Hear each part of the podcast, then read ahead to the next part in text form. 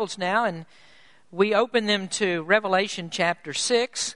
And this evening we are continuing our discussion of the, discussion of the sixth chapter as we're looking into this revelation that uh, God has given John about things that will come in the future.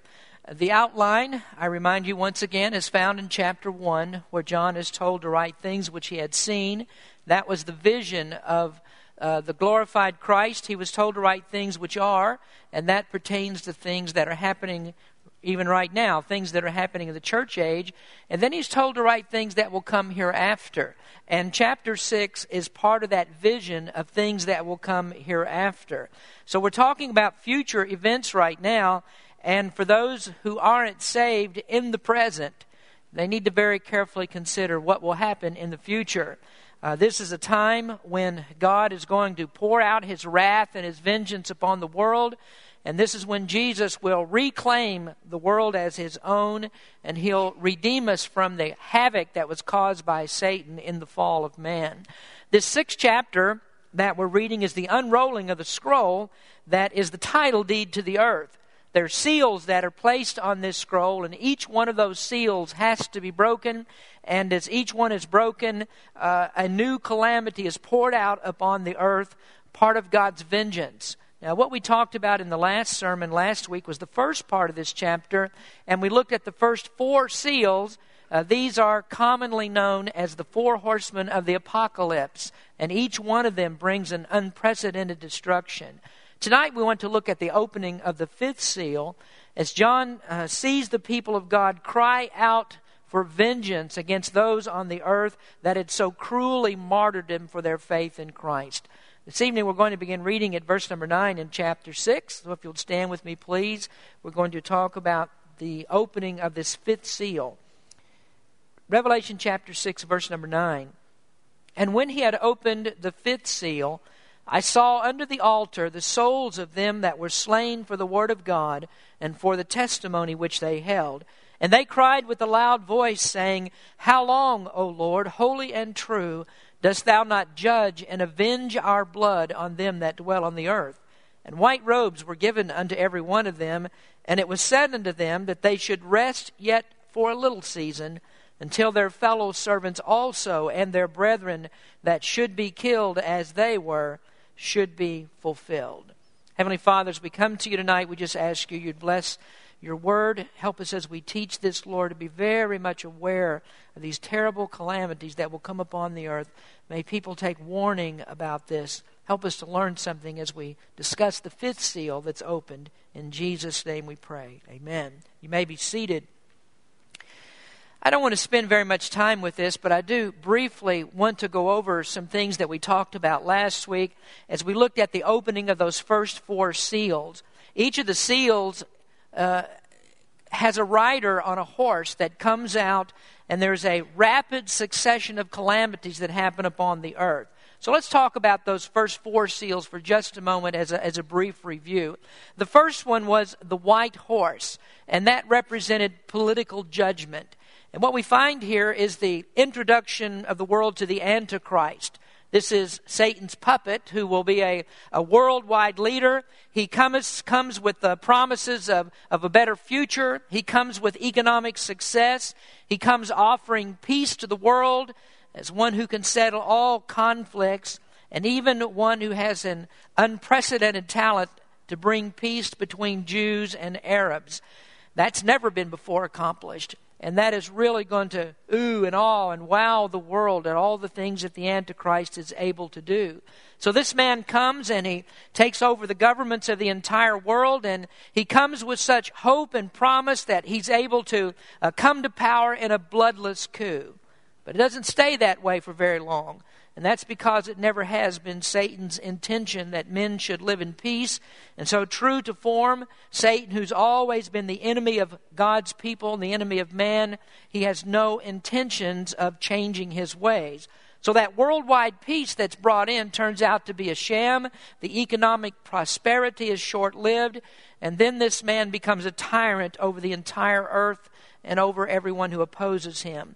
Well, that brings in next the rider on the second horse. This is the red horse, and that represents military judgment. This rider comes in to take peace from the earth, and the Antichrist seeks to consolidate his power so that there are no rivals that are tolerated.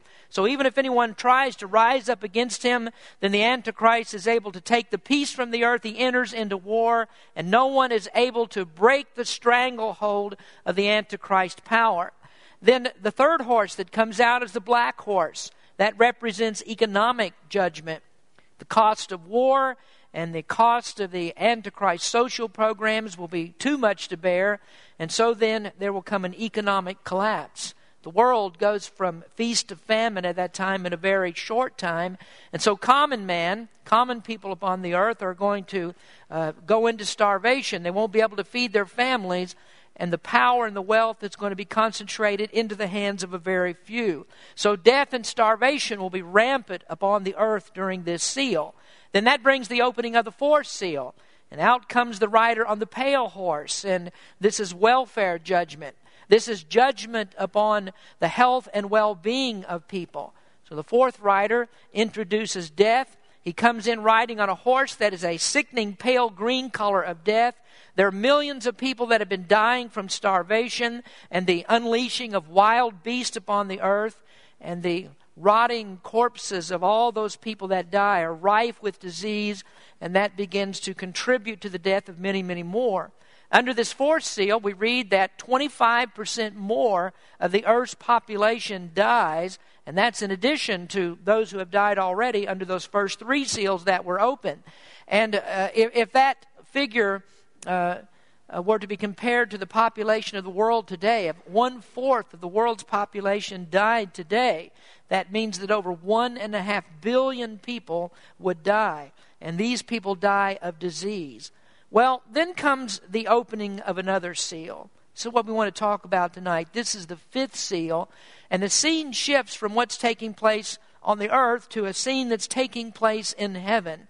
This fifth seal is about the martyrs. This is religious judgment. This is the fight over religion. Now, I'm not talking about that God is going to pour out a judgment upon his people, but this is a judgment, it's a, it's a cry of vengeance from God's people upon those who are on the earth who have taken their lives because they stood for the truth of the gospel. This is what we find in verse number 9. It says, And when he had opened the fifth seal, I saw under the altar the souls of them that were slain for the word of God and for the testimony which they held. Now, these are primarily people that were killed during the tribulation period because of their faith in Christ, but I think that it also probably includes all of those people who were believers from the Old Testament period and all of those that were in the New Testament times, in the era of the church. Those who died under persecution, these are also uh, figured in this number. Now, now remember that we have seven years of tribulation, and before that time, Jesus comes back to the earth. He doesn't set foot on the earth, but he comes in the clouds of glory and he comes to rapture all living believers. But just prior to that, in a flash, he comes and he raises up all the dead bodies of all those saints, those ones we're talking about in the Old Testament, all those who have died in the church age. These are raised from their graves and then they come up and they go into heaven with these living saints. And so that means that during the tribulation time, there will be no church. The church ceases upon the earth. But it doesn't mean that nobody's going to be saved. Because in the tribulation period, there will in fact be millions of people saved. God raises up 144,000 witnesses. We'll talk about them when we get to the seventh chapter. But he raises up those witnesses, and they're just amazing in their ability to win people to Christ. Also, we'll come to the 11th chapter, and we find that God raises two special witnesses there, and they have amazing powers. Then in the 14th chapter, God brings up another different way of preaching the gospel, and this is when an angel flies in the heavens and he proclaims that Jesus is the Christ. He cries out for people to surrender to him, to believe in him, to turn from their wicked ways, and to worship the true God. And so the combination of all those witnesses means that there will be perhaps even millions of people that'll be saved during the tribulation period. Now, as I've stated to you many times before, I do not believe that that includes anyone who has already heard the gospel prior to Christ's coming. And so there's not going to be anyone who can say, well, I'm not going to trust Christ now. I'm just going to wait until all these things start to unfold. I'll see it happening. Then when that happens, then I'll trust Christ. They won't. They won't have the opportunity to do it. The Holy Spirit will not convict their hearts at that time to believe. And I think the Bible even teaches us that God will shut up their minds to the gospel so they, in fact, refuse to believe, although they see all these different things that are happening. And I think that's the teaching that we find in 2 Thessalonians chapter 2, verses 3 to 12. But millions will be saved, those who haven't previously heard the gospel, and they will believe because of all these special witnesses that God raises up. Now, at the opening of the fifth seal, not all of those people have been saved. Now, I'll show you this in just a moment. This seal is opened up somewhere around the midpoint of the tribulation period. So, this is three and a half years or so into it, which means that there's yet three and a half years to go. Now, let's look at some things here concerning this fifth seal. First of all, the Bible gives us the reasons for their death. Why are they killed? John says, I saw under the altar the souls of them that were slain for the word of God and for the testimony of their faith. Now, before I get to those reasons, I want you to look very closely at that, at that first part. It says, I saw under the altar the souls of them that were slain. Well, what does he mean by the altar? What is this altar that he's talking about? I want to take you back now to our study in the tabernacle. Uh, this was uh, just a little bit over three years ago. Those of you that were with us then, when we went through all the different things in the tabernacle, I told you that it was a very important study because it would open up many other areas of the Word of God to our better understanding. And so, if you don't have that background of the tabernacle, you'll see things like this. You'll see altars here and things that are in heaven, and you really won't understand what that's all about. In the Old Testament, God gave Moses the plan for the tabernacle, and of course, that was to be the place of Israel's worship after they left Egypt. And there were many different parts to that worship. There was that tent like structure that God gave them, and, and uh, the, the tent itself and the way that it was made said many different things about Christ. There were the furnishings that went into the tabernacle, there were all the vessels of worship that were used, and there were many uh, different types of sacrifices that they were make that they were to make. In the book of Hebrews, it tells us that all of those things that were in the tabernacle, that they were made after the pattern of holy things that are in uh, the holy sanctuary of God in heaven.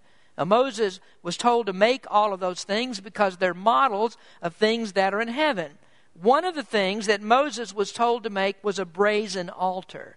Now, in the short term, that brazen altar represented the cross of Christ place where he would go to be a sacrifice for our sins. But it was also a pattern of, a, of an altar that's in heaven.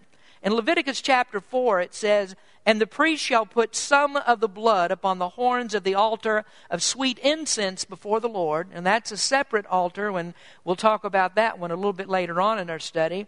But he's to put blood upon the horns of the altar of sweet incense before the Lord, which is in the tabernacle of the congregation, and shall pour all the blood of the bullock at the bottom of the altar of burnt offering, which is at the door of the tabernacle of the congregation. So here we see these souls that have been martyred, and they're at the bottom of this altar. And that's a symbol that Christ's blood is poured out upon them. And it's by his blood that they're washed clean. And it's the blood of Christ that enables them uh, to come into the presence of God. So, what then are the reasons for their deaths? Well, number one, it's because of the truth that they preached. It says they were slain for the word of God. Now, the tribulation time will be a particular time of difficulty for anyone who confesses faith in Christ. Throughout the history of the church, there have been many different times of persecution. It started all the way back there when the church first got its beginning. The Jews in Jerusalem persecuted the people of God. And then, as uh, persecution caused Christians to spread out into other parts of the world and, uh, of course, into the Roman Empire, then the Romans, the Gentiles, they got in on the persecution. And so you have emperors like Nero and, and Diocletian that were particularly notorious in their persecution of God's people. Then in the fourth century, Constantine wed what was called Christianity to the, to the state wed it to the Roman Empire, and that's when the Roman Catholic Church was born. And at that time, those who claimed to be Christians actually became some of the worst persecutors of the people of God that the world has ever seen. Many of you have probably heard of the Spanish Inquisition. Lasted for about 300 years from about uh, the middle of the 15th century to the early 19th century. And there were thousands of people that were tortured to death in unspeakable ways. And that's because they wouldn't bow down to the popes of Rome. Now, that's just one of the periods of persecution at the hands of Roman Catholicism. And even today, if you travel to some of the third world nations where Roman Catholicism has control, there are still remnants of persecution there. So, all of that was horrible, all the things that these people went through, but none of it was like it's going to be during the tribulation. This will be a particularly difficult time. Millions of people, as I said, will be saved, and millions of people will be put to death. The 144,000 witnesses that God raises up, they will be sought after to be killed, but those particular ones, God is going to protect them. But why then are so many people put to death? Well, the Bible says here it's because of the truth, it's because of their testimony of the truth. Now, preachers of the gospel are going to be sorely persecuted at that time. Uh, uh, those who stand against the Antichrist and who expose him for all that he is won't be tolerated.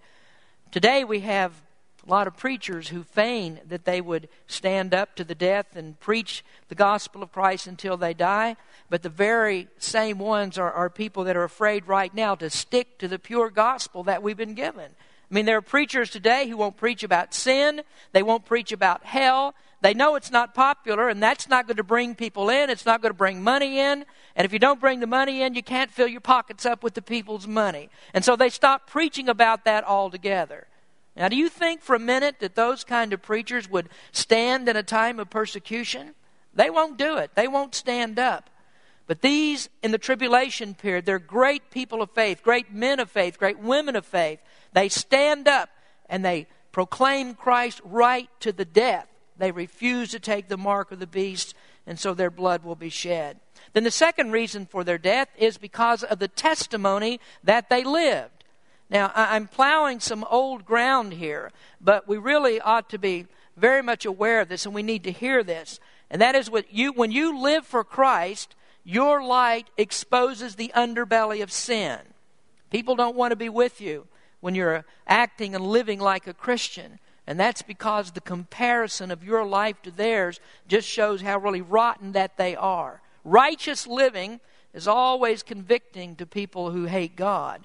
Now, they know, lost people know this, if people begin to turn to Christ, if, if hearts get right, then opportunities for vice and corruption, that will begin to be severely limited. If businessmen and, uh, and women were, were Christian people and, and they were people who lived their faith, if we had elected officials who were born again and lived their faith, if we had teachers and administrators in our school that were born again and lived their faith, then it wouldn't be long before the filth and corruption of this world would begin to be stamped out or at least driven underground. Now, Satan knows that, the lost know that, and for sure the Antichrist is going to know that. And so anyone who professes Christ, who lives a testimony, is going to be put to death. It's a threat to powers of evil when Christians begin to live like Christians ought to live. And if you wonder why we have so much trouble in our country today, why do we have open homosexuality, and why do we have the politics of choice and abortion, and why do we have pornography that's the biggest industry on the internet? It's all because Christian people won't stand up, and many Christians are even involved in such things. So there's no testimony of the faith today. Families don't live the faith. Preaching is weak in the pulpits. Churches are weak. Very few people want to live for Christ. And those same ones are never going to die for Christ. If a person won't live for Christ, he's not going to die for him.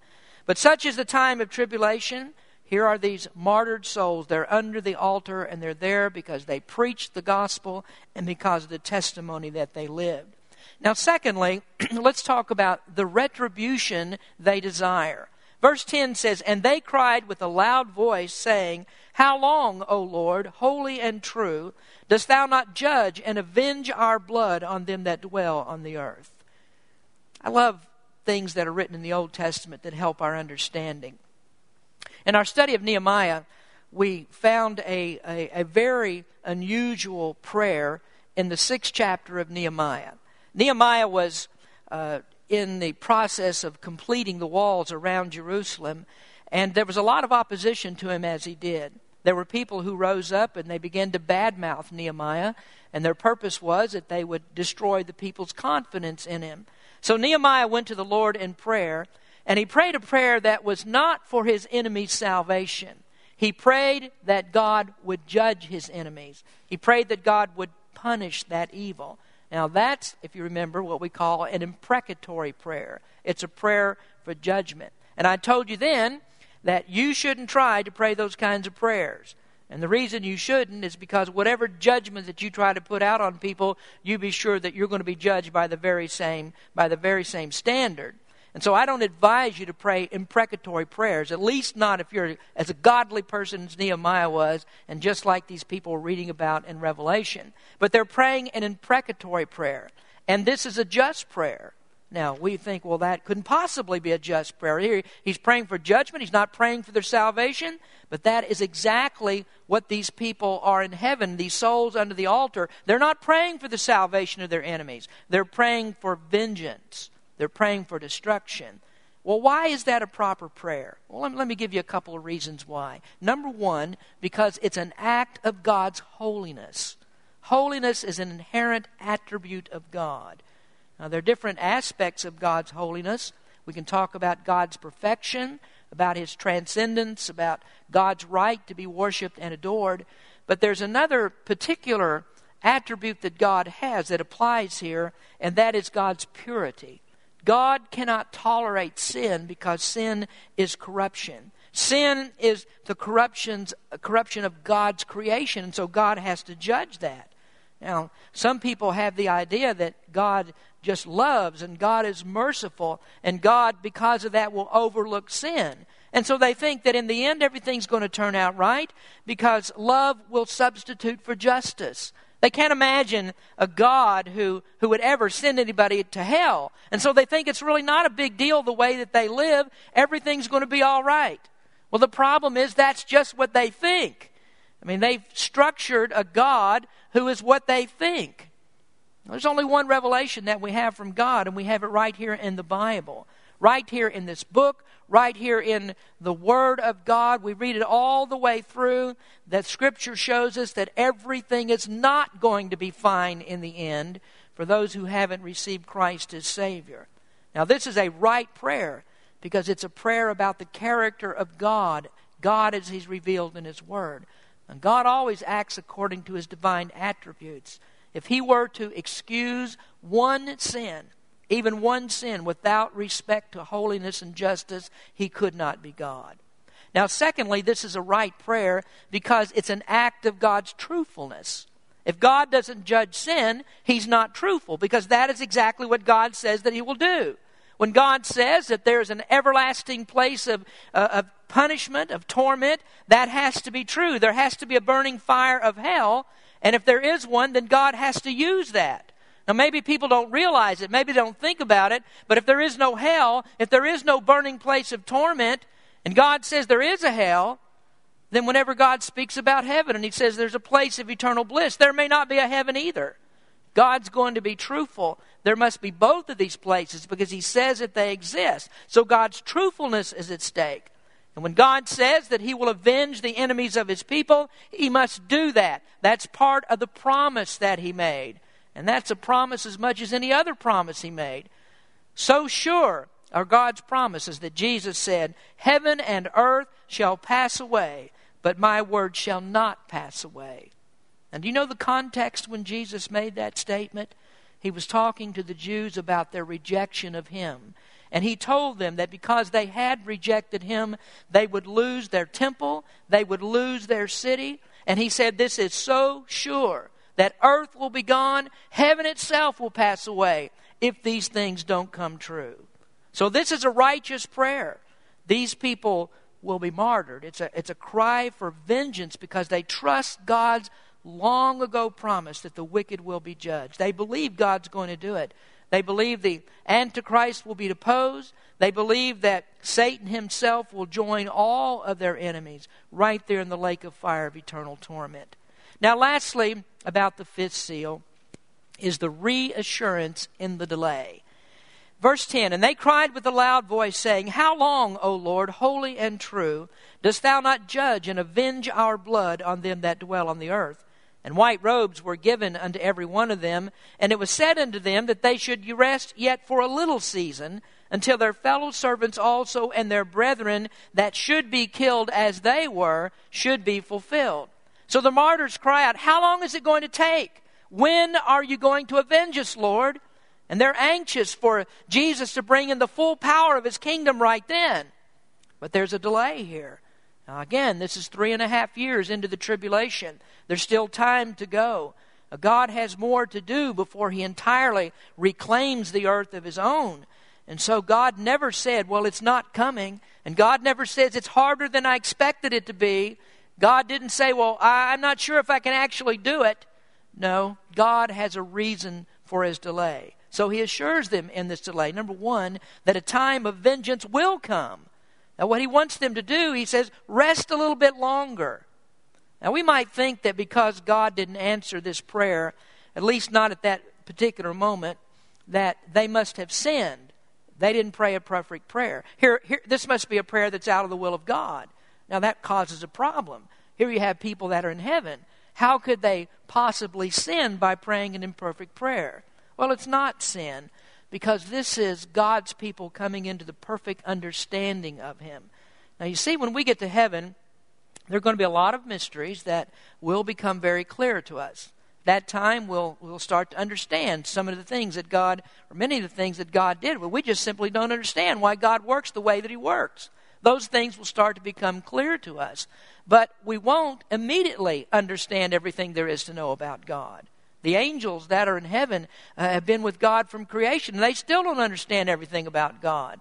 We have that scripture in 1 Peter where it tells us there that the angels are still puzzled about this whole thing of the redemption of man. Why Jesus would come to this earth and lower himself as he did to become a man and go to the death of the cross. They don't completely understand it. They realize it, they accept it, but they don't completely understand it. Well, just like those angels, we're not going to completely understand everything that God does. And, and if we could be in heaven, well, if there was time in heaven, which there won't be, but if we could be in heaven for a million years, we'll still be learning about God. There's still so much. He's such an immense God. We can't know everything there is to know about Him. So, all of eternity, we're going to spend learning about Him.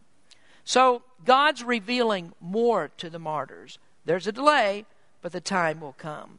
And then there's a delay for this specific reason, and that is the number of martyrs must be completed. He says that there are fellow servants that are yet to die. Again, three and a half years we're into the tribulation here. It's horrific, but the worst for the world is yet to come. The second half of the tribulation is even worse. The Bible describes it, that last three and a half years, as being great tribulation. So the people on the earth are going to suffer greater, and uh, there's more things that are coming under the six and the seven seals. So when all of these things start to happen, then the anger of the Antichrist will be kindled even more and more. So what he does, he steps up persecution.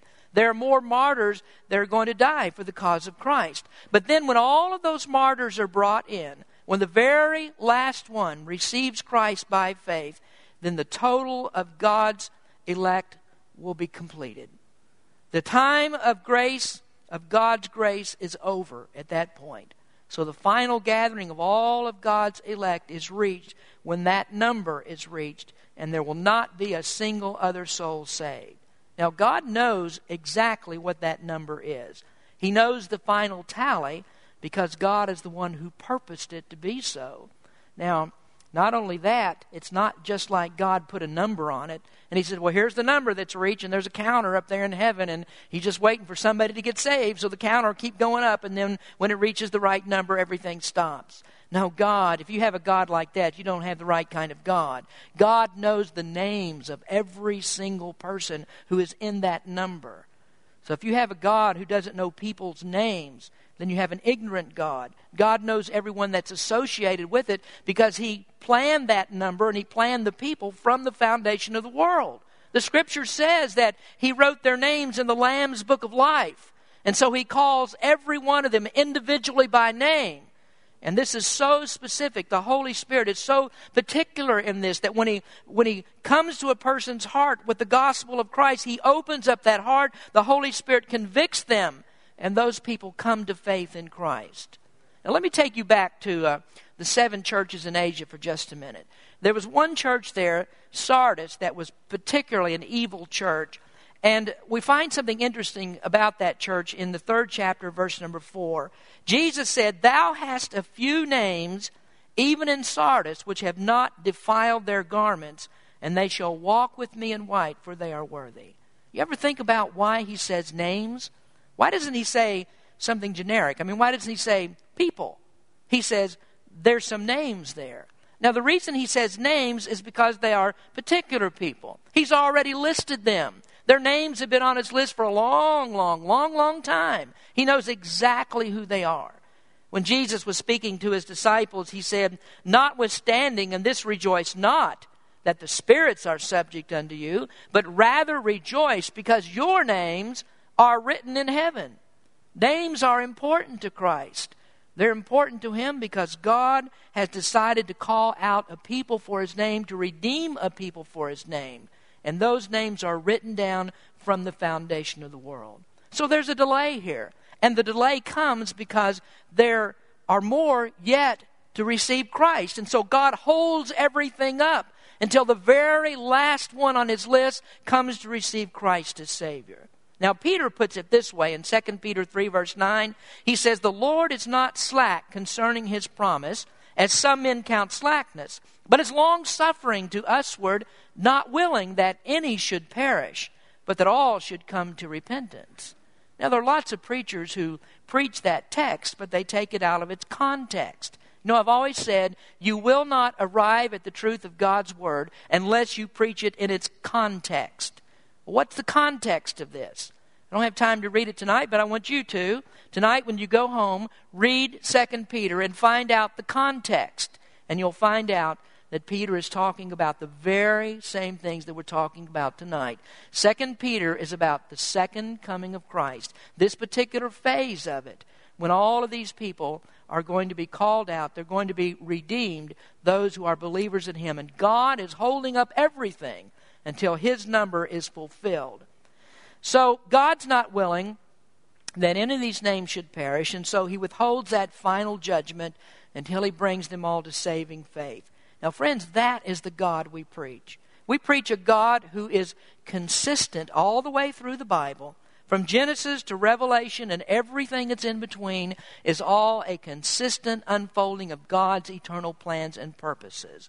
Now, let me finish then with this last statement as we talk about the fifth seal, the fifth seal redemption scroll. The last statement is believe before the day of grace is over. Now, in God's eternal purposes, he hasn't seen fit to tell us who his elect are.